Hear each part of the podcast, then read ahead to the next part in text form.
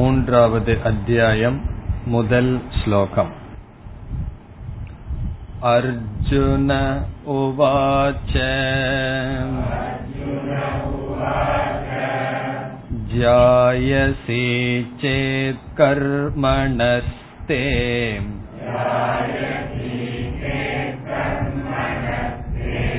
मथा बुद्धिर्जनार्दन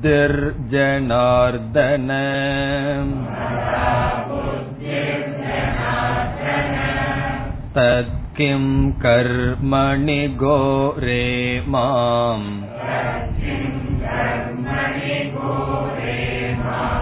नियोजयसि केशव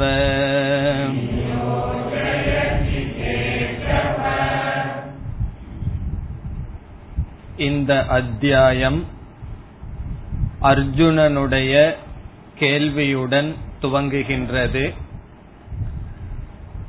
ஜாயசி சேத் கர்மணஸ்தே மதா புத்திர் ஜனார்தன ஹே கிருஷ்ணா ஜாயசி புத்திகி ஞானமானது கர்மத்தை விட மேலானது என்பது உங்களுடைய கருத்தாக இருந்தால் தத்கிம் கோரே கர்மணி கோரமான கர்மத்தில் என்னை ஏன் ஈடுபடுத்துகிறீர்கள் என்பது அர்ஜுனனுடைய கேள்வி. சென்ற அத்தியாயத்தில் பகவான் கர்மத்தினுடைய நிந்தனை செய்து ஞானத்தினுடைய ஸ்துதியை செய்து ஞானத்தினால்தான் மோக்ஷம் என்று கூறி முடித்தார். ஆகவே அர்ஜுனன் கேட்கின்றான் உங்களுடைய கருத்துப்படி ஞானம் உயர்ந்தது என்றால் என்னை ஏன் செயலில் ஈடுபடுத்துகிறீர்கள் என்பது கேள்வி பிறகு அடுத்த ஸ்லோகத்தில் மீண்டும் அர்ஜுனன் தன்னுடைய மனநிலையை பகவானிடம் தெரிவிக்கின்றான் இரண்டாவது ஸ்லோகம் व्यामिश्रेणेव वाक्येन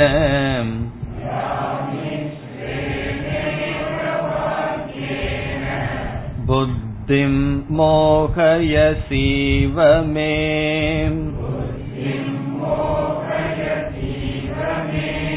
तदेकं वद निश्चित्य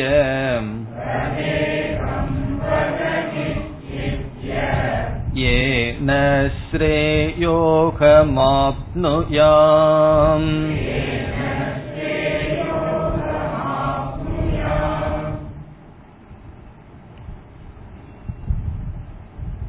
மீண்டும் அர்ஜுனன் தன்னுடைய மனதில் இருக்கின்ற சந்தேகத்தை பகவானிடம் தெரிவிக்கின்றான். இரண்டாவது அத்தியாயத்தை அர்ஜுனன் முழுமையாக தெளிவாக கேட்டிருந்தால் இந்த சந்தேகத்திற்கு இடம் இல்லை. அல்லது முழுமையாக கேட்காமல் இருந்திருந்தாலும் அர்ஜுனனால் இப்படி ஒரு சந்தேகத்தை கேட்டிருக்க முடியாது. இதிலிருந்து என்ன தெரிகின்றது? அர்ஜுனன் இரண்டாவது அத்தியாயத்தை கேட்டான் ஆனால் முழுமையாக கேட்கவில்லை. சில இடங்களில் அவனுக்கு பகவானுடைய உபதேசம் அறிவாக செல்லவில்லை. அதற்கு சென்ற வகுப்பில் ஒரு காரணத்தை பார்த்தோம். பல மாணவர்கள் சாஸ்திரம் படிக்க வரும்பொழுது சாஸ்திரத்தை கேட்க வரும்பொழுது ஏற்கனவே அவர்கள் புஸ்தகத்தை படித்து அல்லது ஆங்கு ஆங்கு கேட்கப்பட்டுள்ள கருத்துக்களை மனதில் கொண்டு சில முடிவுகளுடன் இருப்பார்கள். உபதேசத்தை கேட்கும் பொழுது தன்னுடைய முடிவை சரி என்று சொல்வாரா என்ற எதிர்பார்ப்புடன் கேட்கப்படுகிறது. இப்ப கன்ஃபர்மேஷனுக்கு தான் கேட்கின்றோமே தவிர அறிவுக்காக பல சமயங்களில் நம்மால் கேட்க முடியாமல் போகிறது. அந்த ஒரு புத்தியில் இருக்கின்ற தோஷத்தினால் அர்ஜுனன் பகவான் என்ன சொல்கின்றார்? தனக்கு என்ன உகந்தது? அதை மட்டும் நன்கு கேட்டான். தனக்கு பிரியமில்லாத விஷயத்தில் அவன் சற்று கவனமில்லாமல் இருந்துள்ளான். ஆகவே அர்ஜுனன் கேட்டான் தெளிவாக கேட்கவில்லை. ஆகவே இந்த முரண்பாட்டை அர்ஜுனன் பார்க்கின்றான். என்ன கான்ட்ரடிக்ஷன் அர்ஜுனன் பார்ப்பது? கர்மத்தை நிந்தனை செய்கிறீர்கள் அல்லது கர்மத்தினால் மோக்ஷம் என்று கூறவில்லை? ஞானத்தினால் மோக்ஷம் என்று கூறுகிறீர்கள். பிறகு என்ன என்ன செய்ய சொல்கிறீர்கள்? கர்மத்தை செய் என்று சொல்கிறீர்கள். இது முரண்படுவது போல் தெரிகின்றது என்பது அர்ஜுனனுடைய மனநிலை. ஒரு கால் பகவான் மீது அர்ஜுனனுக்கு ஸ்ரத்தை என்பது இல்லாமல் இருந்திருந்தால் பகவானுடைய வாக்கியத்தை முழுமையாக நிராகரித்திருப்பான். ஆனால் அர்ஜுனனுக்கு பகவானிடம் முழுமையாக ஸ்ரத்த இருக்கின்றது. அந்த ஸ்ரத்தை தனக்கு இருக்கின்றது என்பதை இந்த ஸ்லோகத்தில் அர்ஜுனன் காட்டுகின்றான். முன் ஸ்லோகத்தில் தன்னுடைய குழப்பத்தை காட்டினான்.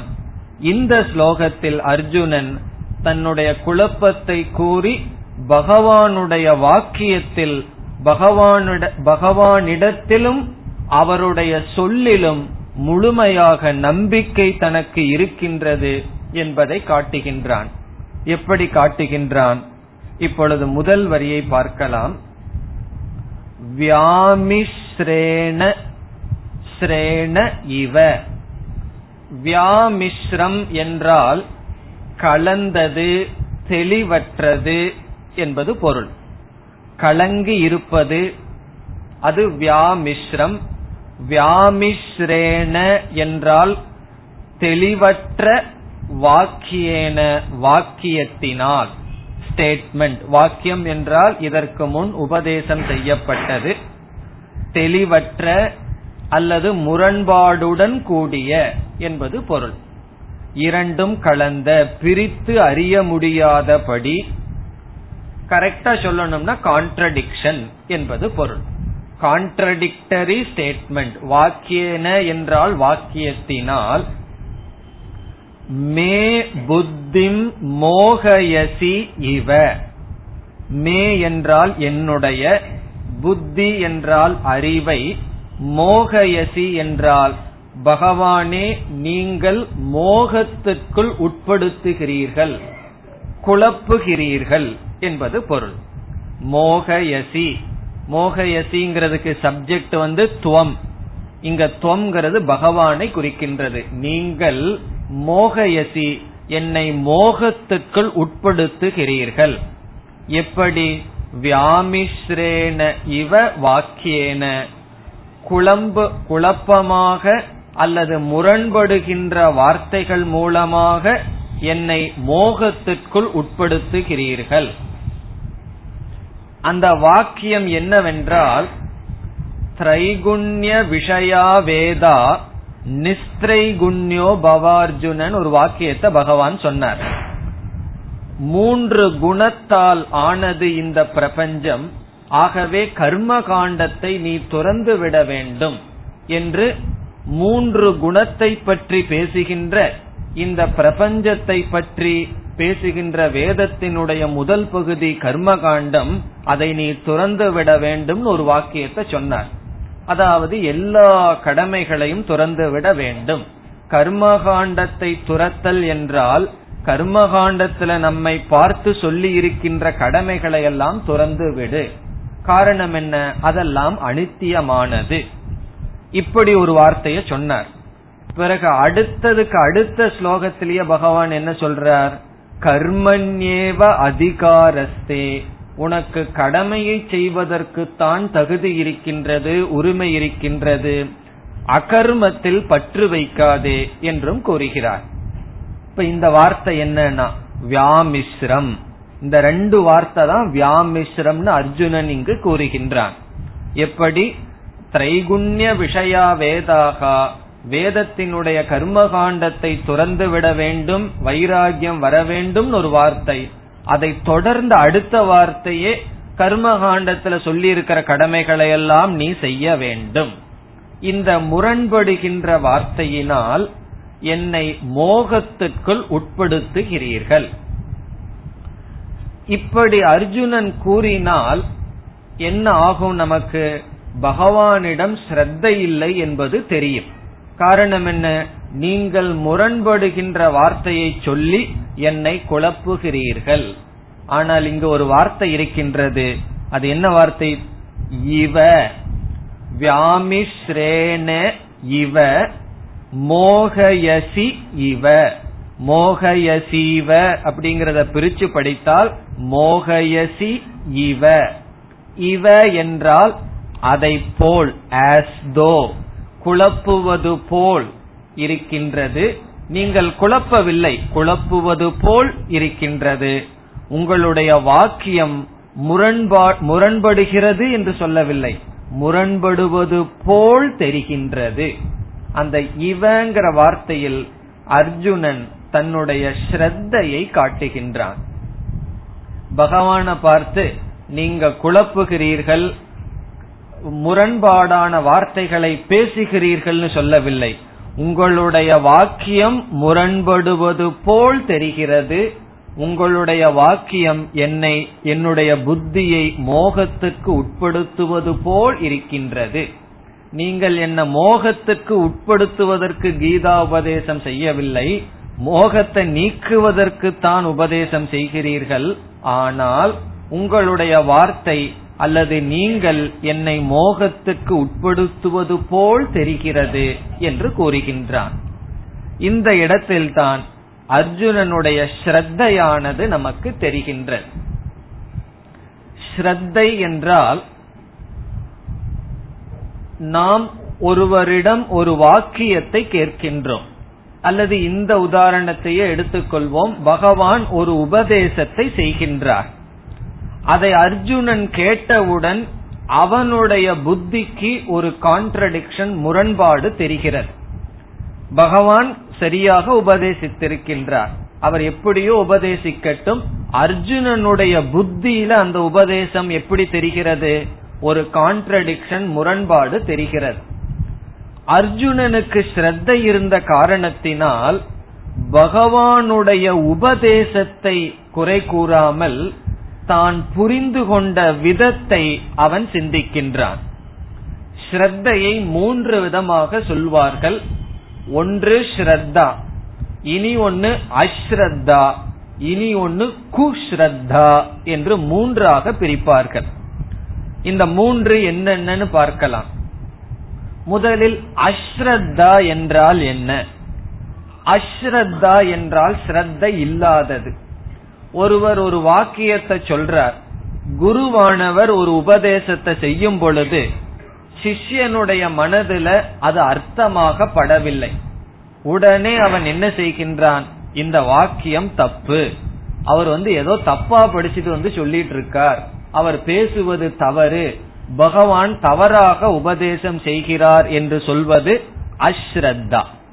அஸ்ரத்தான என்ன? குருவினுடைய வாக்கியம் முரண்படுவது போல் தெரிந்தால் அந்த வாக்கியத்தில் குறை காண்பது அஸ்ரத்தா. ஸ்ரத்த இல்லாத மனதுதான் குருவினுடைய வாக்கியத்தில் குறை காணும் அல்லது சாஸ்திரத்தினுடைய வாக்கியத்தில் குறை காணும். இந்த சாஸ்திரமே தப்பா உபதேசம் செய்கிறது என்று சொல்லும். இனி குஸ்ரத்தா. குஸ்ரத்தா என்றால் மூட நம்பிக்கை நாம் ஒரு வாக்கியத்தை கேட்கின்றோம் அது நமக்கு அறிவாக வரவில்லை கான்ட்ரடிக்ஷனாகவே இருக்கின்றது. இருந்தாலும் ஒரு மூட நம்பிக்கையினால் அவர் சொல்லியிருக்கார் அதனால நான் அப்படியே ஏற்றுக்கொள்வேன். நான் சிந்திக்கவே மாட்டேன். அது கான்ட்ரடிக்ஷனா இருந்தா இருக்கட்டும். அவர் சொல்லியிருக்கிறதுனால அதை அப்படியே பின்பற்றுவேன் என்றால் அது மூட நம்பிக்கை. அதத்தான் கு ஸ்ரத்தா என்று சொல்வது. காரணம் என்ன? ஒருவர் ஒரு உபதேசத்தை செய்தால் அது எனக்கு ஞானமாக இல்லாத போதிலும் அது அது எனக்கு முரண்பாடுடன் தெரிந்தாலும் நான் ஏற்றுக்கொள்கின்றேன். அவர் சொல்லியிருக்கார் நான் ஏற்றுக்கொள்கிறேன். அது தப்போ சரியோ எனக்கு அது தேவையில்லை என்றால் அது குஸ்ரத்தா இது ரொம்ப நாள் ஓடாது. ஏதோ கொஞ்ச நாள் தான் போகுமே தவிர பிறகு கொஞ்ச நாளுக்கு மேல அந்த சாதனையில நம்ம தொடர்ந்து இருக்க முடியாது. அது குஸ்ரத்தா அது அதிகமான ஸ்ரத்தை அறிவில்லாத ஸ்ரத்தை அதைத்தான் மூட நம்பிக்கை என்று கூறுகின்றோம். இனி ஸ்ரத்தா அப்படின்னா என்ன? என்றால் முரண்படுகின்ற வாக்கியத்தை நான் கேட்டால் அந்த முரண்பாட்டை நான் அப்படியே ஜீரணித்தும் கொள்ளவில்லை. அதே சமயத்தில் குருவினுடைய வாக்கியத்திலும் சந்தேக வாக்கியத்தையும் நான் நிராகரிக்கவில்லை. பிறகு என்ன செய்கின்றேன்? என்னுடைய புத்தியை நான் நிராகரிக்கின்றேன். அவர் சரியா தான் சொன்னார். எனக்கு அது புரியவில்லை. இப்ப நான் என்னுடைய புத்திய கொஸ்டின் பண்றேன். குருவினுடைய உபதேசத்தை கொஸ்டின் பண்ணல. பகவானுடைய உபதேசம் சரி. நான் புரிந்து கொண்ட விதத்தில் தவறு இருக்கின்றது. ஆகவே தவறாக புரிந்து கொள்ளும் வரை அந்த வாக்கியத்தை நான் சிந்திப்பேன். அதுதான் உண்மையான ஸ்ரத்தை. இந்த ஸ்ரத்தை என்றால் என்ன? பகவானுடைய உபதேசத்தை கேட்கிறோம் அதில் ஒரு கான்ட்ரடிக்ஷன் தெரிகின்றது. அதை அப்படியே ஏற்றுக்கொண்டால் மூட நம்பிக்கை. பகவானுடைய உபதேசம் தப்பு என்று சொன்னால் அஸ்ரத்தா. பிறகு பகவானுடைய வாக்கியத்தை நான் ஏற்றுக்கொள்கின்றேன்.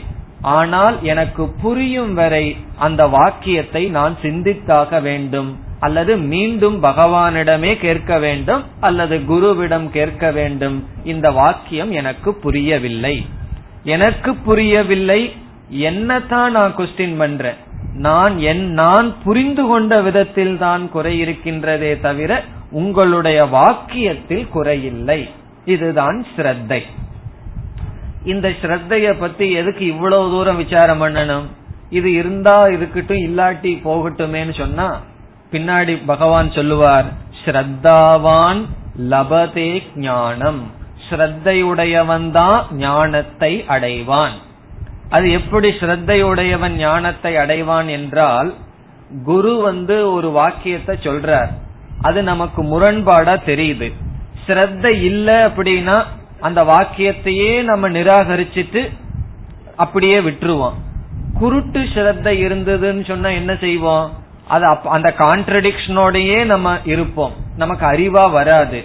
ஸ்ரத்த இருந்தால் மீண்டும் விசாரம் செய்வோம். காரணம் என்ன? அவருடைய வாக்கியத்தில் குறையில்லை ஆனால் அது எனக்கு புரியவில்லை என்றால் நான் என்ன செய்ய வேண்டும்? அந்த வாக்கியத்தை ஆராய்ச்சி செய்து அது கான்ட்ரடிக்ஷன் இல்லாம புரியற வரைக்கும் சிந்திப்போம். ஆகவே ஸ்ரத்த எங்கு இருக்கின்றதோ அந்த இடத்தில்தான் நமக்கு அறிவானது வரும். இந்த இடத்துல அர்ஜுனனுக்கு பகவானுடைய வாக்கியத்துல ஸ்ரத்த இருக்குன்னு எப்படி தெரிகிறது? நீங்கள் முரண்பாடான வார்த்தைகளை பேசுகிறீர்கள்னு சொல்லவில்லை. நீங்கள் குழப்புகிறீர்கள் என்று சொல்லவில்லை. உங்களுடைய வார்த்தை எனக்கு குழப்பத்தை தருவது போல் இருக்கின்றது முரண்படுவது போல் இருக்கின்றது. இதிலிருந்து என்ன அர்த்தம்? முரண்படுகின்ற வார்த்தையை நீங்கள் சொல்லவில்லை நீங்கள் என்னை மோகத்துக்கு உட்படுத்தவில்லை ஆனால் என்னுடைய புத்திக்கு அவ்விதம் தெரிகிறது என்று அர்ஜுனன் இவ என்ற சொல்லில் தன்னுடைய மனநிலையை தெரிவிக்கின்றான். இப்ப முதல் வரியில முரண்படுகின்ற வார்த்தையை போல் எனக்கு தெரிகிறது. என்னை மோகத்துக்கு உட்படுத்துபவர்கள் போல் நான் அறிகின்றேன். உண்மையில் நீங்கள் அதை செய்யவில்லை. அதை செய்ய நீங்கள் விரும்பவும் இல்லை என்பது எனக்கு தெரிகிறது. இனி இரண்டாவது வரியில். தது ஏகம் வத. தது என்றால் தயோகோ அந்த இரண்டில். என்று பொருள். அந்த இரண்டில் ஏகம் ஒன்றை வத கூறுங்கள். எப்படி நீங்கள் சொல்ல வேண்டும்? நிச்சித்திய. நிச்சயமாக ஏதோ ஒன்றை எனக்கு கூறுங்கள். அர்ஜுனனுக்கு என்ன சந்தேகம்? கர்ம ஞானம்.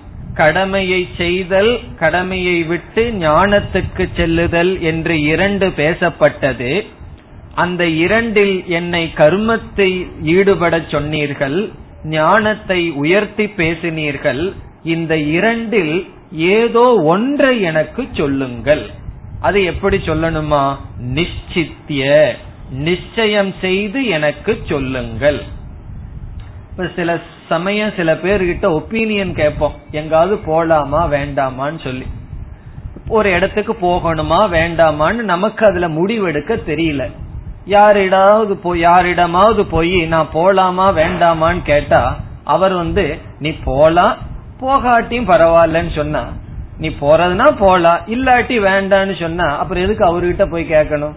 எனக்கு தெரியலன்னு தான் உங்ககிட்ட வந்து நான் கேக்குறேன் இப்ப போகணுமா போக கூடாதா இத செய்யணுமா கூடாதான்னா? அது என்ன முடிவு அவர் சொல்றார்? செய்யலாம் செய்யாம இருக்கலாம்னா அது என்ன உபதேசம்? அதுக்கு நான் அவரிடம் போக வேண்டிய அவசியமே இல்லையே. அதே போல பகவான் வந்து நீ கர்மயோகத்தை வேணாலும் எடுத்துக்கலாம் அல்லது ஞான யோகத்தை வேணாலும் எடுத்துக்கலாம்னு சொன்னா மீண்டும் அர்ஜுனனுடைய நிலை என்ன? அதே நிலை. அதனால சொல்றான் நிச்சித்திய சரியோ தப்போ. சிலதெல்லாம் நிச்சயம் பண்ணணும். பெண்டிங்லயே வச்சிட்டு இருக்க கூடாது. ஆகவே நிச்சித்திய வத நிச்சயம் செய்து எனக்கு சொல்லுங்கள்.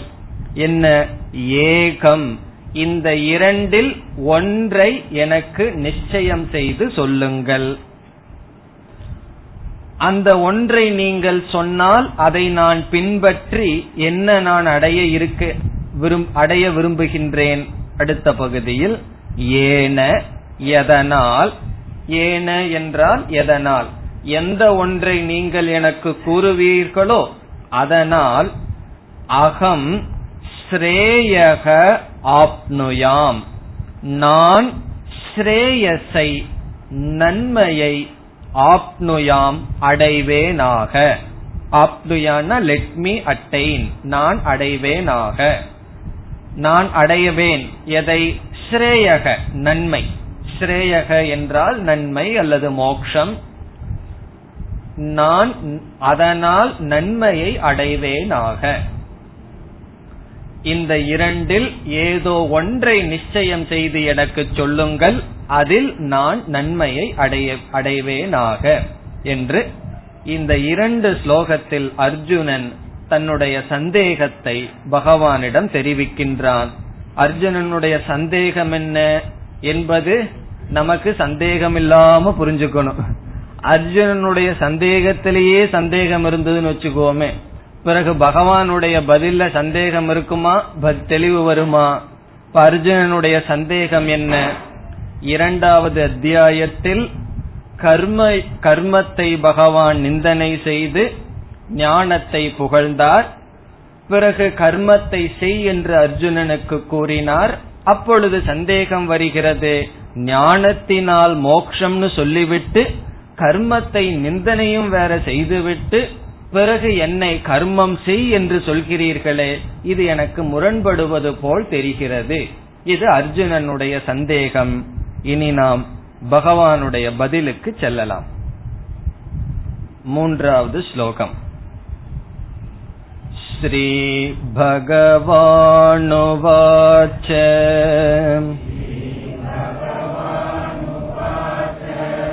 लोकेऽस्मिन् द्विविधा निष्ठाम्।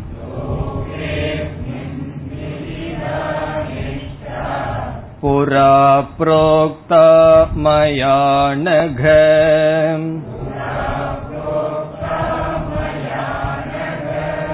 ज्ञानयोगेन साङ्ख्यानाम्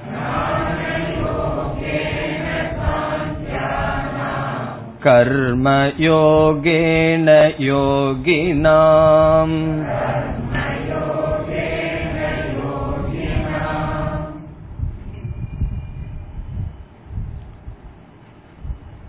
அர்ஜுனனுடைய கேள்விக்கு பகவான் பதில் கொடுக்க இருக்கின்றார் ஸ்ரீ பகவான் உவாச்ச உவாச்ச என்றால் பேசுகின்றார் உபதேசிக்கின்றார் அல்லது பதில் சொல்கின்றார் எப்படி பகவான் பதில் சொல்கின்றார்?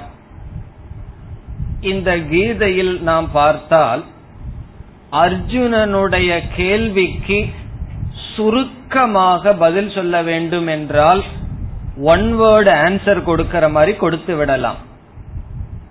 ஆனால் பகவான் முழு பகவத்கீதையில் அவ்விதம் செய்ய போவதே கிடையாது. அர்ஜுனனுடைய கேள்விக்கு தெளிவாக பகவான் பதில் சொல்ல இருக்கின்றார். விளக்கமாக பதில் சொல்ல இருக்கின்றார். ஒரே ஒரு சொல்லில் அர்ஜுனனுடைய கேள்விக்கு பதில் சொல்வது இல்லை. ஆனால் நாம் புரிந்து கொள்ளலாம் முதலில் அர்ஜுனனுடைய கேள்விக்கு எது சரியான பதில்னு சுருக்கமா புரிந்து கொள்ளலாம். அதத்தான் பகவான் சொல்றார். ஆனால் பகவான் வேறு சில கருத்தையும் சொல்லி அந்த பதிலை சொல்கின்றார். அல்லது அதிலிருந்து நாம் அந்த கருத்தை எடுக்க வேண்டும். நேரடியாக பகவான் பதில் சொல்லவில்லை. ஆனால் அர்ஜுனனுடைய நேரடியான பதில் இதில் அடங்கி இருக்கின்றது.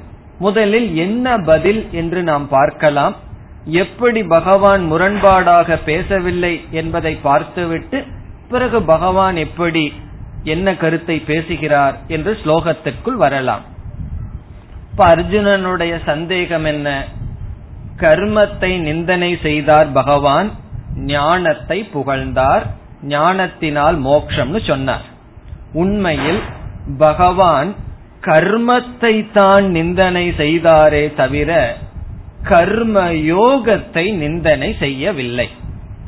அது எப்படி தெரிகிறது? கர்மயோகத்தினுடைய ஸ்துதியுடன் ஆரம்பித்தார். நேகாபிக்ரமநாசோஸ்தி பிரத்யவாயோன வித்யதே ஸ்வல்பமப்பியசிய தர்மஸ்ய திராயதே மகதோ பயாத் என்ற ஸ்லோகத்தில் கர்மயோகத்தினுடைய ஸ்துதியுடன் ஆரம்பித்தார். அப்படி அர்ஜுனன் ஒரு கால் நினைத்தால் நீங்கள் கர்மத்தை நிந்தனை செய்கிறீர்கள் என்று நினைத்தால் அது தவறு. கர்மத்தை தான் நிந்தனை செய்தார். கர்மத்தை கர்ம யோகமாக செய்வதை பகவான் நிந்தனை செய்யவில்லை. அது ஒரு கருத்து. அர்ஜுனன் கர்மத்தை நிந்தனை செய்தார் ஞானத்தை புகழ்ந்தார் எதுக்கு கர்மம் செய்ய சொல்றார்னு நினைத்தால் கர்மத்தை நிந்தனை செய்தார் பகவான் கர்ம யோகத்தை நிந்தனை செய்யவில்லை பகவான் அர்ஜுனனை கர்மம் செய்ய சொல்லவில்லை கர்ம யோகம் செய்ய சொல்கின்றார். அது ஒரு கருத்து. இரண்டாவது கருத்து ஒரு கால் இந்த கருத்து அர்ஜுனனுக்கே புரிந்திருக்கின்றது வைத்துக் கொள்வோம் நீங்க கர்மயோகத்தை தான் புகழ்ந்தீர்கள் பிறகு ஞான யோகத்தையும் புகழ்ந்தீர்கள் இதிலும் ஒரு முரண்பாடு வரலாம். பகவான் கர்மயோகத்தை புகழ்ந்தார் ஞான யோகத்தையும் புகழ்ந்தார் ஆனால் கர்ம யோகத்தினால் மோக்ஷம் என்று சொல்லவில்லை ஞான யோகத்தினால் தான் மோக்ஷம்னு சொன்னார். அப்படி இருக்கையில் என்ன எதுக்கு கர்ம யோகம் செய்ய சொல்கிறீர்கள்? என்று அர்ஜுனன் கேட்டால் அதற்கு நேரடியான பதில் இந்த சந்தேகம் இருக்கலாம். அதற்கு நேரடியான பதில் ஞான யோகத்துக்கு அர்ஜுனன் தகுதியாகவில்லை. கர்மயோகம் செய்து தன்னை தகுதிப்படுத்திக் கொண்டு பிறகு ஞான யோகத்துக்கு அர்ஜுனன் வர வேண்டும். ஆகவே ஞான யோகத்தினால் மோக்ஷம் கர்மயோகத்தை நீ செய் என்று ஏன் பகவான் கூறுகிறார் என்றால் உதாரணமாக ஒரு மாணவன் நம்மிடம் வந்து டென்த் ஸ்டாண்டர்ட் மார்க் தான் பிளஸ் டூக்கு நிர்ணயம் செய்யும். அதுதான் பப்ளிக் எக்ஸாம்னு சொல்றான். அதுதான் முக்கியம்னு அவங்கிட்ட சொல்லிட்டு அதனால நீ நைன்த் ஒழுங்கா படி அப்படின்னு சொல்றோம். அதனுடைய அர்த்தம் என்ன? அவன் எயித்து தான் பாஸ் பண்ணி வந்திருக்கான். எயித்து ஸ்டாண்டர்டு பாஸ் பண்ணி வந்தவனிடம் நம்ம என்ன சொல்றோம்? டென்த் ஸ்டாண்டர்டு தான் முக்கியம்னு சொல்லிட்டு ஆனா ஒழுங்கா இப்ப போய் நைன்த் ஸ்டாண்டர்டு கிளாஸ்ல உட்காருன்னு சொன்னா அதுல ஏதாவது கான்ட்ரடிக்ஷன் இருக்கா? கான்ட்ரடிக்ஷன் கிடையாது. காரணம் அவன் அதற்கு தான் தகுதியை அடைந்துள்ளான். ஆனாலும் அது முடிவல்ல. அதற்கு அடுத்தது உயர்ந்தது என்பதில் சந்தேகம் கிடையாது. அதுதான் நாம் கொடுக்க வேண்டிய பதில். அர்ஜுனனுக்கு என்ன பதில் பகவான் கொடுக்க இருக்கின்றார்? இந்த ஸ்லோகங்களில் இந்த பதிலத்தான் பகவான் சொல்றார். என்ன பதில்? கர்மயோகம் மோட்சத்தை கொடுக்காது உன்னை தூய்மைப்படுத்தும். ஞான யோகம் மோட்சத்தை கொடுக்கும். உனக்கு தூய்மை அவசியம் என்ற காரணத்தினால் நீ கர்மயோகத்தில் தான் இருக்க வேண்டும். பிறகு உன்னை தூய்மைப்படுத்தி ஞான யோகத்துக்கு வா. பிறகு ஞான யோக மோட்சத்தை கொடுக்கும். இதுதான் பகவான் கூற இருக்கின்ற பதிலினுடைய சாரம்.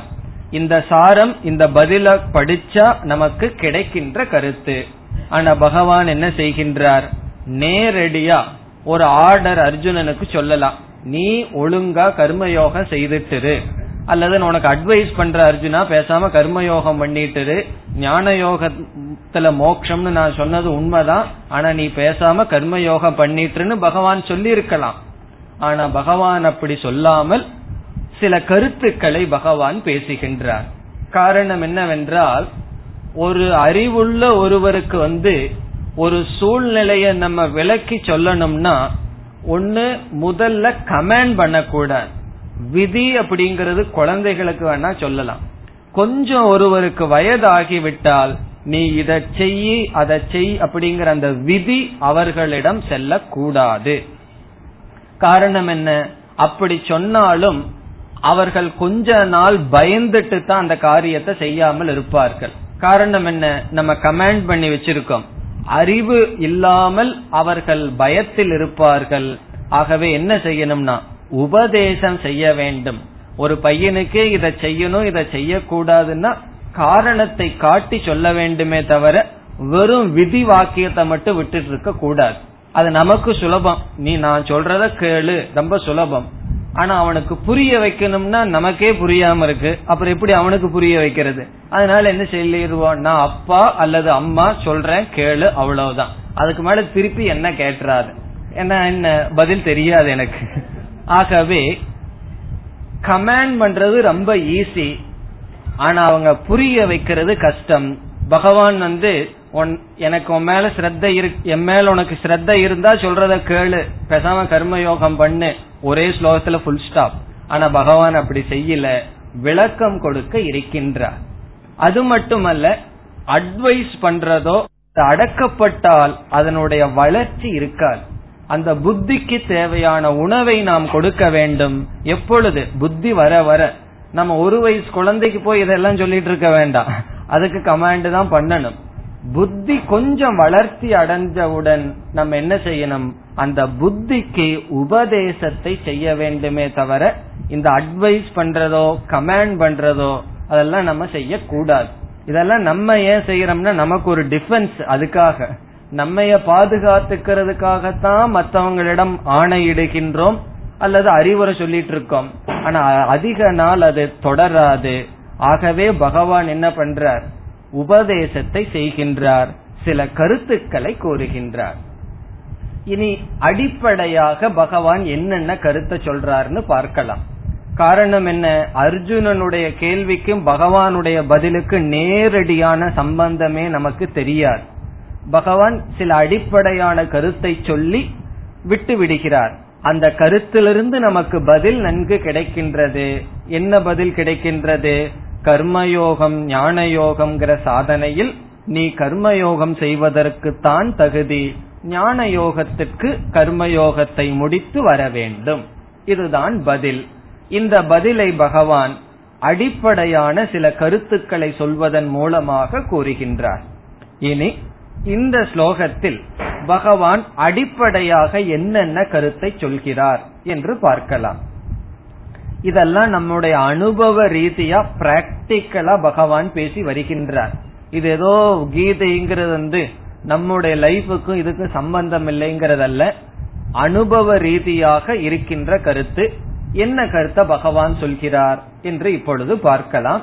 அந்த விசாரத்தை செய்துட்டு தான் இந்த ஸ்லோகத்திற்குள் நாம் செல்ல இருக்கின்றோம். முதலில் இந்த ஸ்லோகத்திலும் இதற்கு பிறகு வருகின்ற சில ஸ்லோகத்திலும் பகவான் என்ன கருத்தை பேசுகிறார் என்ற கருத்திற்கு வரலாம். இந்த ஸ்லோகத்தில் இரண்டு முக்கியமான தலைப்பை பகவான் அறிமுகப்படுத்துகின்றார். சாதனத்வயம் நிஷ்டாத்வயம் என்கின்ற இரண்டு டாபிக் சாதனத்வயம் என்றால் இரண்டு சாதனைகளை பகவான் அறிமுகப்படுத்துகிறார். இங்க பகவான் செய்கின்ற சொல்கின்ற வார்த்தையிலேயே நாம் பார்க்கலாம் சாதனத்வயம் அல்லது யோகத்வயம். இரண்டு யோகத்தை பகவான் அறிமுகப்படுத்துகின்றார். அது ஒரு மேஜர் டாபிக் பிறகு இனி ஒரு இரண்டை அறிமுகப்படுத்துகிறார் நிஷ்டாத்வயம். இரண்டு நிஷ்டை. நம்ம ஏன் அந்த வார்த்தையை பயன்படுத்துறோம்னா பகவான் அந்த வார்த்தையை இங்க பயன்படுத்தி இருக்கிறதுனாலே நாம் விசாரத்தை செய்யலாம்? இப்ப சாதன துவயம் அல்லது யோக துவயம் சாதனை அல்லது யோகம். யோகம்ங்கிறது சிலது குழப்பம் வர்ற மாதிரி இருக்கலாம். அதனால இரண்டு சாதனைகள் இரண்டு நிஷ்டை. நிஷ்டைனா என்ன என்று பிறகு பார்க்கலாம். முதலில் இரண்டு சாதனை என்றால் என்ன? இரண்டு நிஷ்டை என்றால் என்ன என்ற விசாரத்தை செய்வதற்கு முன் இரண்டு சாதனைகள் என்ன என்று பார்க்கலாம். நம்ம பார்த்த சாதனைகளே தான் புதிதான சாதனைகள் அல்ல. சாதனை என்று சொன்னாலே அடுத்த கருத்து என்ன? நான் வந்து ஒருவரிடம் சொல்றேன் நீங்கள் வந்து இந்த சாதனையை செய்ய வேண்டும். அடுத்த கேள்வி என்ன கேட்பார்? எதற்காக? என்ன சாத்தியத்திற்காக? நான் ஒரு சாதனையை கொடுக்கின்றேன்னு சொன்னா சாதனைனா இன்ஸ்ட்ருமெண்ட் மீன்ஸ் உபாயம். அடுத்த கேள்வி இந்த சாதனையை எதை சாத்தியமாக கொண்டு கொடுக்கிறீர்கள் என்பதுதான் கேள்வி. இப்ப பகவான் இரண்டு சாதனையை சொல் சொல்கிறார் என்றால் இரண்டு சாதனையை சொன்னால் இரண்டு சாத்தியத்தை மனதில் பகவான் வைத்திருக்க வேண்டும். இப்ப ரெண்டு ரோடு போகுதுன்னு சொன்னா ரெண்டு ஊருக்கு அது போய் ஆக வேண்டும். ஆகவே இரண்டு சாதனையை பகவான் சொல்கிறார் என்றால் இரண்டு சாத்தியம் என்ன என்பதுதான் கேள்வி. இந்த இரண்டு சாதனை நாம் பார்த்த சாதனை தான் கர்மயோக என்பது முதல் சாதனை. ஞான யோகம் என்பது இரண்டாவது சாதனை. இப்ப இரண்டு சாதனை இந்த ஸ்லோகத்துல பகவான் பேசுவது கர்மயோகம் என்பது ஒரு சாதனை ஞான யோகம் என்பது இரண்டாவது சாதனை. கர்மயோகம் என்றாலே போதும். கர்மயோக சாதனைன்னு சொல்ல வேண்டாம். கர்மயோகம்னாலே சாதனை தான் பிறகு ஞான யோகம் என்பது இரண்டு. இரண்டு சாதனையை பகவான் இங்கு பேசுகிறார். அதே சொல்லையே இங்க பயன்படுத்தி இருக்கார் கர்மயோகேன ஞான யோகேன என்று இரண்டு சாதனை. இந்த இரண்டு சாதனை என்று சொல்வதிலிருந்து இரண்டு சாத்தியத்தை நாம் பார்த்தாக வேண்டும். இரண்டு சாத்தியம் என்ன? முதலில் ஞான யோகம் என்ற சாதனைக்கான சாத்தியத்தை பார்க்கலாம். இப்ப ஞான யோகம் ஒரு சாதனைய பகவான் அறிமுகப்படுத்துகிறார். ஞான யோகம்ங்கிற ஒரு விதமான சாதனை. அந்த சாதனையினுடைய சாத்தியம் என்னவென்றால் பரம புருஷார்த்தம் அல்லது மோக்ஷம். வீடு பேரு அப்படின்னு நம்ம சொல்லுவோம் அல்லவா? அந்த மோக்ஷந்தான் ஞான யோகத்தினுடைய பலன். ஞான யோகம்ங்கிற சாதனைய ஒருவன் பின்பற்றினால் அதனுடைய பலன் மோக்ஷம் அல்லது முக்தி. முக்தின்னு சொன்ன உடனே என்ன நினைக்க கூடாது? மூச்சு நம்மை விட்டு போயிருமோ? அப்படின்னு நினைக்க கூடாது. இறந்து போறது அல்ல. ஜீவன் முக்தி. இந்த முக்தின்னு சொன்ன உடனே எல்லாத்துக்கும் பயம் வந்துடும் உடனே என்ன அடுத்த வார்த்தை நம்ம என்ன சொல்லிடுறோம்? ஜீவன். உயிரோடு இருந்து கொண்டிருக்கும் பொழுதே சம்சார பந்தத்திலிருந்து விடுதலை அடைதல். அதுதான் வாழ்க்கையில அல்டிமேட் கோல் நம்ம கடைசியா அடைய வேண்டியது. ஞான யோகம்ங்கிற சாதனை சாத்திய மோக்ஷம்னு பார்த்தோம். இந்த ஞான யோகம்னாவே எனக்கு என்னன்னு தெரியலையே. அப்படின்னு என்ன அர்த்தம்? ஸ்ரவண மனன நிதித்தியாசனம் ஞான யோகம் சாஸ்திரத்தை கேட்டல் சந்தேகத்தை நீக்குதல் ஞானத்தில் நிலை பெறுதல் தியானம் இந்த மூன்று சேர்ந்துதான் ஞான யோகம்னு சொல்றோம். இப்ப எப்பெல்லாம் ஞான யோகம்னு சொல்றோமோ அப்ப என்ன அர்த்தம்? சிரவணம் சாஸ்திரத்தை கேட்டல். இப்ப நம்ம என்ன யோகம் பண்ணிட்டு இருக்கோம் ஞான யோகம் செய்கிறோம். என்ன பண்றோம்? சாஸ்திரத்தை கேட்கின்றோம். இப்ப சிரவண மனன நிதித்தியாசனம் என்பது ஞான யோகம். இதனுடைய பலன் என்ன? மோக்ஷம் அல்லது ஈஸ்வர ஞானம் அல்லது ஆத்ம ஞானம் அல்லது பிரம்ம பிராப்தி. என்ன வேணாலும் சொல்லலாம். இப்ப இது ஒரு சாதனை ஒரு சாத்தியம் கிளியர் ஆயிடுது. இனி இனி ஒரு சாதனை இருக்கே அது என்ன சாதனை? கர்மயோகம் என்கின்ற சாதனை. அதனுடைய சாத்தியம் என்ன? ஞான யோகம் என்கின்ற சாதனைய ஒருவன் பின்பற்றினால் அந்த சாதனையினால் அவன் மோட்சத்தை அடையிறான் கர்மயோகம்னு ஒரு சாதனைய பகவான் சொல்லியிருக்காரு. அந்த கர்மயோகம்ங்கிற சாதனைய பின்பற்றினால் அவன் அடைகின்ற சாத்தியம் என்ன? என்று கேட்டால் கர்மயோகத்தை பின்பற்றினால் அந்த சாத்தியம் ஞான யோகம்தான் ஞான யோகத்துக்கு வர்றதுதான் கர்மயோகம்ங்கிற சாதனையினுடைய பலன்.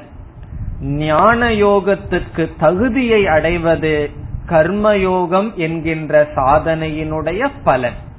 இப்ப எப்படி அமைகின்றது? கர்மயோகம் என்பது சாதனை. அந்த சாதனைய பின்பற்றினா சாத்தியம் இது ஞான யோகம் அதுவே சாதனையாகின்றது. ரிலே ரேஸ் மாதிரி. ஒருவன் ஓடி பாதியில கொடுக்கறான் அது அவனுடைய சாத்தியம். அதை வாங்கிட்டு தொடர்ந்து ஓடுகின்றான். அதே போல கர்மயோகம்ங்கிற சாதனைய பின்பற்றும் பொழுது அதனுடைய பலன் அவன் ஞான யோகத்துல போய் விழுவான். பிறகு ஞான யோகத்தை பின்பற்றுகின்றான் அதனுடைய பலன் முக்தியை அடைகின்றான். இவ்விதம் இரண்டு சாதனையை பகவான் இங்கு அறிமுகப்படுத்துகின்றார். இந்த இரண்டு சாதனையினுடைய சாத்தியத்தை பகவான் இங்கு நேரடியா சொல்லல. ஆனால் இந்த கருத்தை மனதில் வச்சுட்டு பேசுகின்றார். இப்ப என்ன இரண்டு சாதனை? கர்மயோகம் என்கின்ற ஒரு சாதனை. அந்த கர்மயோகம்னா என்ன? சுருக்கமா ரெண்டாவது அத்தியாயத்துல பார்த்திருக்கோம். விரிவாக இந்த அத்தியாயத்துல பார்க்க இருக்கின்றோம். அப்படி கர்மயோகம்ங்கிற சாதனையை செய்தால் ஞான யோகத்துக்கு நமக்கு தகுதி வரும். அல்லது அவர்களால் தான் ஞான யோகம்ங்கிற சாதனையை செய்ய முடியும். பிறகு ஞான யோகம்ங்கிற சாதனையை செய்தால் முக்தி அல்லது மோக்ஷம் என்கின்ற பலனை அடைவார்கள். பிறகு மோக்ஷத்தை அடைஞ்சா என்ன பண்றதுன்னு கேட்க கூடாது அதோட முடிவடைகிறது. ஒரு ரா மெட்டீரியல் வந்து ஒரு ஃபேக்டரிக்குள்ள போகுதுன்னு வச்சுக்கோமே. ரெண்டு மூணு டிபார்ட்மெண்ட் இருக்கும். அது முதல் டிபார்ட்மெண்ட்டுக்குள்ள போய் அந்த ப்ராசஸ் நடந்ததனுடைய பலன் என்னன்னா அப்பதான் அது அடுத்த டிபார்ட்மெண்ட்டுக்குள்ள போக முடியும். பிறகு அதுல நடக்கிற ப்ராசஸ் அடுத்த டிபார்ட்மெண்ட் அப்புறம் கடைசியில பைனல் ப்ராடக்டா வரணும்னு சொன்னா ஒன்று ஒன்று படியாக இருக்கின்றது இப்போ முதல் டிபார்ட்மெண்ட்ல இருந்து ரெண்டாவது அறைக்கு வரணும்னு சொன்னா இந்த ரெண்டாவது அறைக்கு வர்றதுதான் முதல் அறையில அதனுடைய ப்ராசஸ்னுடைய பலன். இப்ப முதல் ப்ராசஸ்னுடைய பலன் என்ன? அது ரெண்டாவது ப்ராசஸுக்கு ரெடி ஆகும். அந்த ரா மெட்டீரியல டைரக்டா எடுத்து ரெண்டாவது ப்ராசஸ்ல போட்டா என்ன ஆகும்னா அந்த மெஷினையே அதுக்கு எடுத்துரும். அப்ப அது என்ன பண்ணணும்? முதல் ப்ராசஸ்க்குள்ள போய் ரெண்டாவது ப்ராசஸுக்கு ரெடியா வந்தா தான் இந்த ரெண்டாவது ப்ராசஸ் நல்லா நடைபெறும். அதே போல ஞான யோகம்ங்கிற சாதனைக்கு ஒருவன் வர்றதுக்கு முன்னாடி கர்ம யோகம் பண்ணாம வந்தான்னா என்ன ஆகும்னா ஞான யோகம் வந்து சைடு எஃபெக்ட கொடுத்துரும். அகங்காரத்தை நீக்கிறதுக்கு பொதுவா அகங்காரத்தை பூஸ்ட் பண்ணிடும் கர்மயோகம் இல்லாம வேதாந்தம் படிச்சான்னா வேதாந்த சிரவண மனநம் செய்தால் செய்யலாம். அது என்ன ஆகும் மோக்ஷங்கிற பலனை கொடுக்கறதுக்கு பொதுவா விபரீதமான பலனை கொடுக்கும். இப்ப ரெண்டு சாதனை ரெண்டு சாத்தியம். ரெண்டு சாத்தியம்னு சொன்ன உடனே நம்ம மனசுல என்ன தோணும்? எங்கோ ரெண்டு சாத்தியம் இருக்கும்னு தோணும். இருக்கிறது ஒரே சாத்தியம் மோக்ஷம். அந்த மோக்ஷத்துக்கு ஒரு சாதனை. அந்த சாதனையே சாத்தியமாகின்றது. எதுக்கு? கர்மயோகத்துக்கு அது சாத்தியம். பிறகு ஞான யோகம் மோக்ஷத்துக்கு சாதனை. இதை பகவான் அறிமுகப்படுத்துகிறார். இது ஒரு மேஜர் டாபிக் இந்த ஸ்லோகத்துல வந்திருக்கு. இனி நிஷ்டாத்வயம். அதை இங்கு அறிமுகப்படுத்துறார். அது என்ன? நிஷ்டா என்றால் வாழ்க்கை முறை. இங்கிலீஷ்ல சொல்லணும்னா லைஃப் ஸ்டைல் வாழ்கின்ற வாழ்க்கை முறைக்கு இங்க பகவான் நிஷ்டா அப்படிங்கிற வார்த்தைய பயன்படுத்துறார். அத நம்ம நல்லா ஞாபகம் வச்சுக்கணும். இல்ல அப்படின்னா இந்த நிஷ்டாங்கிற சொல்லுக்கு அர்த்தமே புரியாம போயிரும். நிஷ்டாங்கிற சொல்லுக்கு இந்த ஸ்லோகத்துல அர்த்தம் புரிஞ்சாதான் இந்த ஸ்லோகமே அர்த்தமுள்ள ஸ்லோகம். இல்ல அப்படின்னா இந்த ஸ்லோகத்திலிருந்து ஒரு பொருளும் நமக்கு கிடைக்காது. டிக்ஷனரியில பார்த்தா நிஷ்டாங்கிறதுக்கு இந்த அர்த்தம் இருக்காது. இந்த இடத்துல பகவான் பயன்படுத்துகிறார். நிஷ்டா என்றால் லைஃப் ஸ்டைல் வாழ்க்கை முறை. இதுக்கு வந்து சமஸ்கிருதத்துல ஸ்திதிகி ஸ்திதிகி அப்படின்னா அப்படி இருத்தல். லிவிங் லைக் தட் அவ்விதம் இருத்தல். அதை நிஷ்டா என்ற சொல்லில் பயன்படுத்துகிறார். இங்க ரெண்டு நிஷ்டையை பகவான் பேசுகிறார். இனிமேல் நம்ம நிஷ்டாங்கிற வார்த்தையை தான் பயன்படுத்த போறோம். கொஞ்ச நேரத்துக்கு அப்புறம் நிஷ்டா நிஷ்டான் ஏதோ சத்தம் போட்டுட்டு இருக்காரு அது என்ன அப்படின்னு கேட்க கூடாது அதனால பலமுறை சொல்லியாச்சு நிஷ்டா என்றால் வாழ்க்கை முறை. இனிமேல் சொல்ல போறதில்லை. வாழ்க்கை முறை தான் நிஷ்டான்னு சொல்லி. நிஷ்டா என்றால் லைஃப் ஸ்டைல் என்ன இரண்டு வாழ்க்கை முறையை பகவான் அறிமுகப்படுத்துகிறார். ஒன்று பிரவருத்தி மார்க்கக. இனி ஒன்று நிவிருத்தி மார்க்கக. எல்லாம் நமக்கு தெரிஞ்ச கருத்து தான் தெரியாத கருத்தல்ல. பகவான் முறைய அறிமுகப்படுத்துகிறார். இப்ப ரெண்டு நிஷ்டை பகவான் சொல்றார். ஒரு நிஷ்டை பிரவிருத்தி மார்க்கம். இனி ஒரு நிஷ்டை நிவிருத்தி மார்க்கம். பிரவருத்தி மார்க்கம்ங்கிறதுக்கு இனி ஒரு சொல் கிரகஸ்த ஆசிரமம் இல்லற வாழ்க்கை பிறகு நிவிருத்தி மார்க்கம் என்பது சந்நியாச வாழ்க்கை. இப்ப நிஷ்டா துவயம் என்றால் கடைசியில என்ன அர்த்தம்? இல்லற வாழ்க்கை சந்நியாச வாழ்க்கை என்று இரண்டு வாழ்க்கை முறையை பகவான் அறிமுகப்படுத்துகிறார். இப்ப இரண்டு நிஷ்டா அப்படித்தான் ஆரம்பிக்கிறார். ஸ்லோகத்தை பார்த்தா லோகேஸ்மின் திவிதா நிஷ்டா. திவிதா இரண்டு விதமான நிஷ்டை. என்னால் சொல்லப்படுகிறதுன்னு சொல்லி ஆரம்பிக்கின்றார். இப்ப இரண்டு நிஷ்டை என்ன? இப்ப உங்களுக்கு நிஷ்டைனா பொருள் புரியும். வாழ்க்கை முறை இல்லற வாழ்க்கை முறை சந்நியாச வாழ்க்கை முறை என்று இரண்டு விதமான வாழ்க்கை முறை என்னால் வகுக்கப்பட்டு இருக்கின்றது. பகவான் சொல்ல போறார் நான் இந்த சிருஷ்டி பண்ணியவுடன் வேதத்தின் மூலமாக ஈஸ்வரனான நான் இந்த உலகத்தில் இரண்டு விதமான life style family life style சந்நியாசா life style என்று நான் பிரித்துள்ளேன் என்று கூறுகிறார். எதுக்கு பகவான் பிரிக்கணும் இப்படி? அதுக்கு பதில் இனிமேல் பார்க்க வேண்டும். இரண்டு விதமான வாழ்க்கை முறை இல்லற வாழ்க்கை துறவர வாழ்க்கை. இல்லறம் துறவரம் என்று இரண்டை நான் பிரித்து கொடுத்துள்ளேன். இனி அடுத்த கேள்வி எதற்கு இது இப்படி பகவான் பிரிச்சு இரண்டு வாழ்க்கை முறையை சொல்லணும்? பிரவருத்தி மார்க்கக நிவிருத்தி மார்க்கக பிரவருத்தி லட்சணம் நிவிருத்தி லட்சணம் அல்லது இல்லறம் துறவரம் எதற்கு பிரிக்க வேண்டும் என்றால் இரண்டு சாதனைய பகவான் சொல்லியிருக்கார். அது மறந்து போகாதே. ரெண்டு சாதனை என்ன? கர்மயோகம் ஞான யோகம்னு ரெண்டு சாதனை. இந்த ரெண்டு சாதனையை செய்வதற்காக இரண்டு விதமான வாழ்க்கை முறை.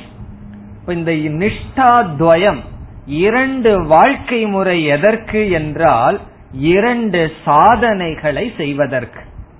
எந்த வாழ்க்கை முறை எந்த சாதனை? நான் சொல்லாமையே நீங்க சொல்லிடலாம் கர்மயோகம் என்கின்ற சாதனையை செய்வதற்கு இல்லற வாழ்க்கை என்ற முறையை நான் வகுத்து கொடுத்தேன். ஞான யோகம் என்கின்ற சாதனையை செய்வதற்கு சந்நியாச வாழ்க்கை முறை என்கின்ற வாழ்க்கை முறையை நான் வகுத்து கொடுத்துள்ளேன் என்று கூறுகிறார். இப்ப இல்லற வாழ்க்கை அதத்தான் பிரவிற்த்தி மார்க்கம் சந்நியாச நிவர்த்தி மார்க்கம்னு ரெண்டு விதமான வாழ்க்கை முறை.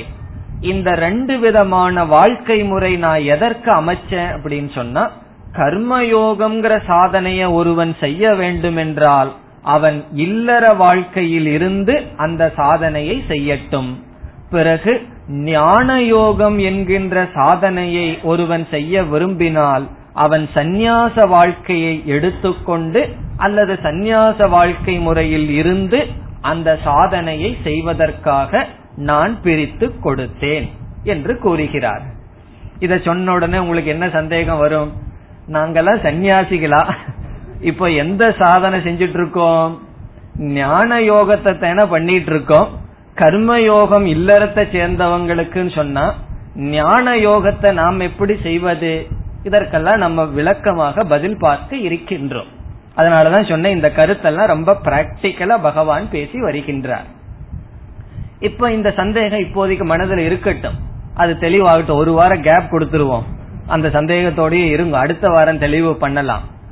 இரண்டு விதமான வாழ்க்கை முறை இரண்டு விதமான சாதனைகள் பேசப்பட்டுள்ளது. இதில் என்ன? எல்லோருக்கும் வர்ற குழப்பம் என்னவென்றால் இந்த லைஃப் ஸ்டைலுக்கும் சாதனைக்கும் குழப்பம் வந்து விடுகின்றது. லைஃப் ஸ்டைல்ல இல்லற வாழ்க்கை துறவர வாழ்க்கையையும் இரண்டு சாதனையையும் பலர் குழப்பி விடுகின்றார்கள். இப்ப முதல்ல பகவான் எப்படி கொடுத்தார்? நம்ம இதெல்லாம் எப்படி புரிஞ்சுக்கணும்னு பார்க்க போகின்றோம். இதுவரைக்கும் என்ன பார்த்திருக்கோம்? கர்மயோகம்ங்கிற சாதனை ஞான யோகம்ங்கிற சாதனை. கர்மயோகம்ங்கிற சாதனைக்கு இல்லற வாழ்க்கை ஞான யோகம்ங்கிற சாதனைக்கு துறவர வாழ்க்கையை நான் அமைத்து கொடுத்தேன் அப்படின்னு சொல்ற.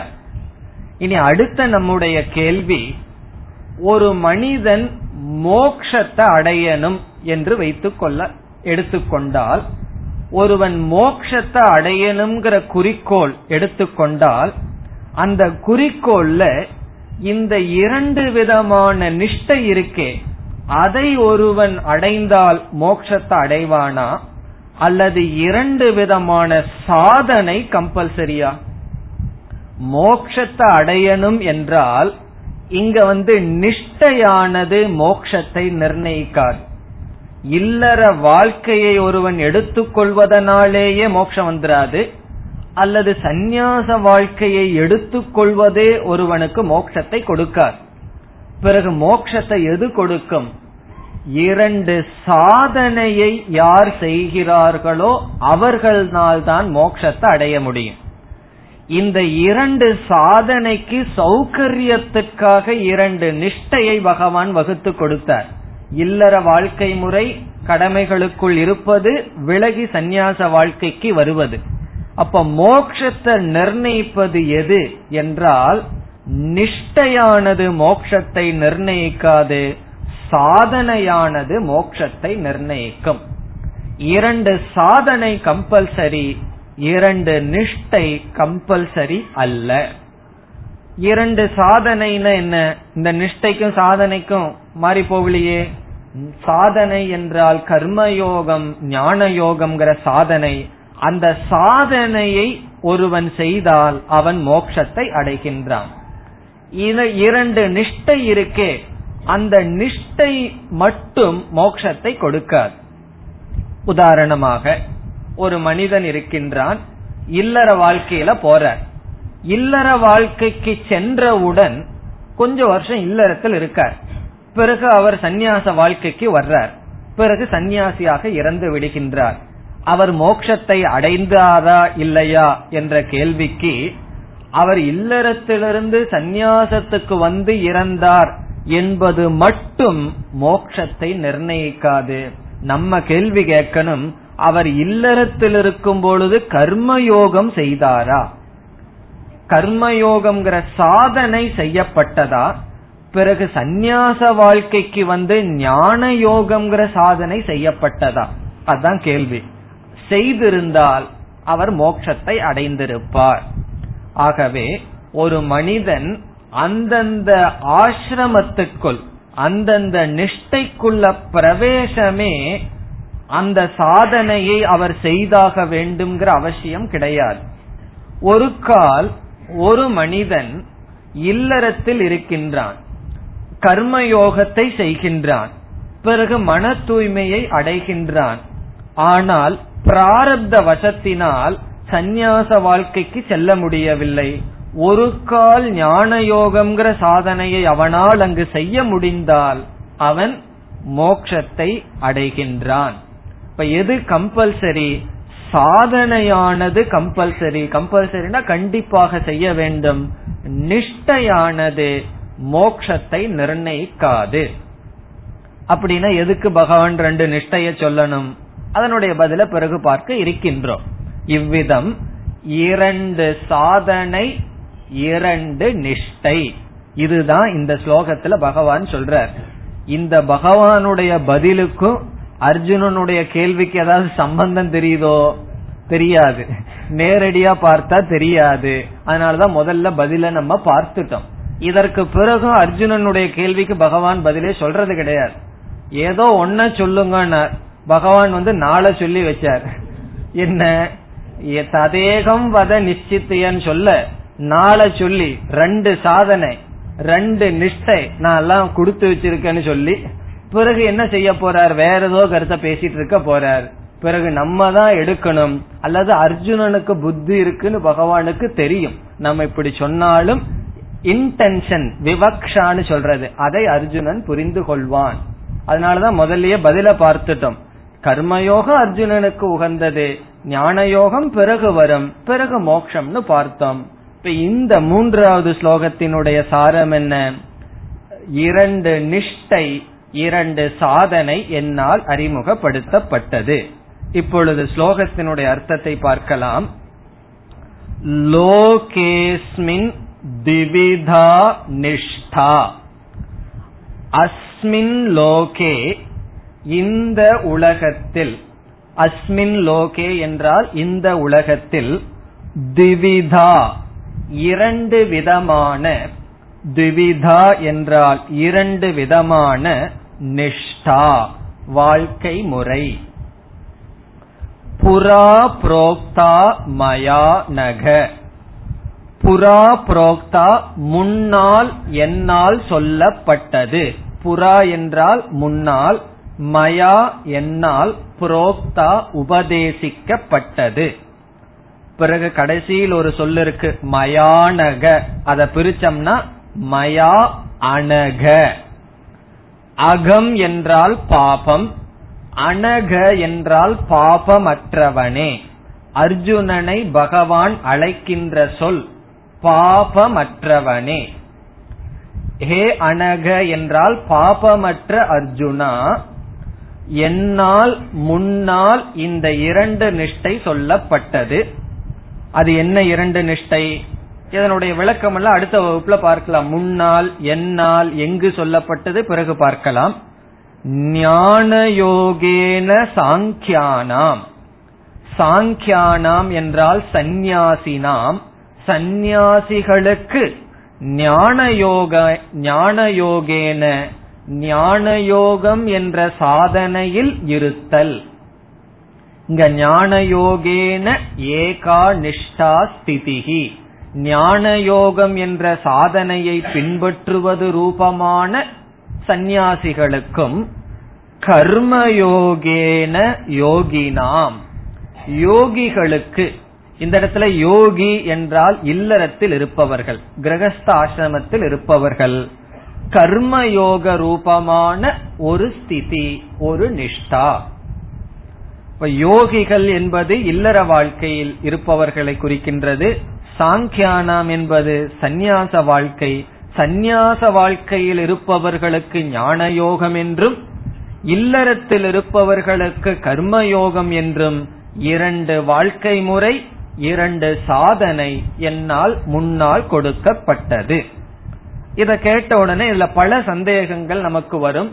இரண்டு சாதனை இரண்டு யோகம் இரண்டு சாதனை இரண்டு நிஷ்டை. அதில் என்ன சந்தேகங்கள்?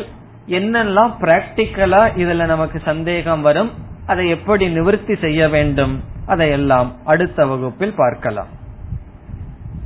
ஓம் போர் நமத போர் நமிதம் போர் போர் நமுதச்சதேன் पूर्णस्य पूर्णमादाय पूर्णमेवावशिष्यते ॐ शान्ति शान्ति शान्तिः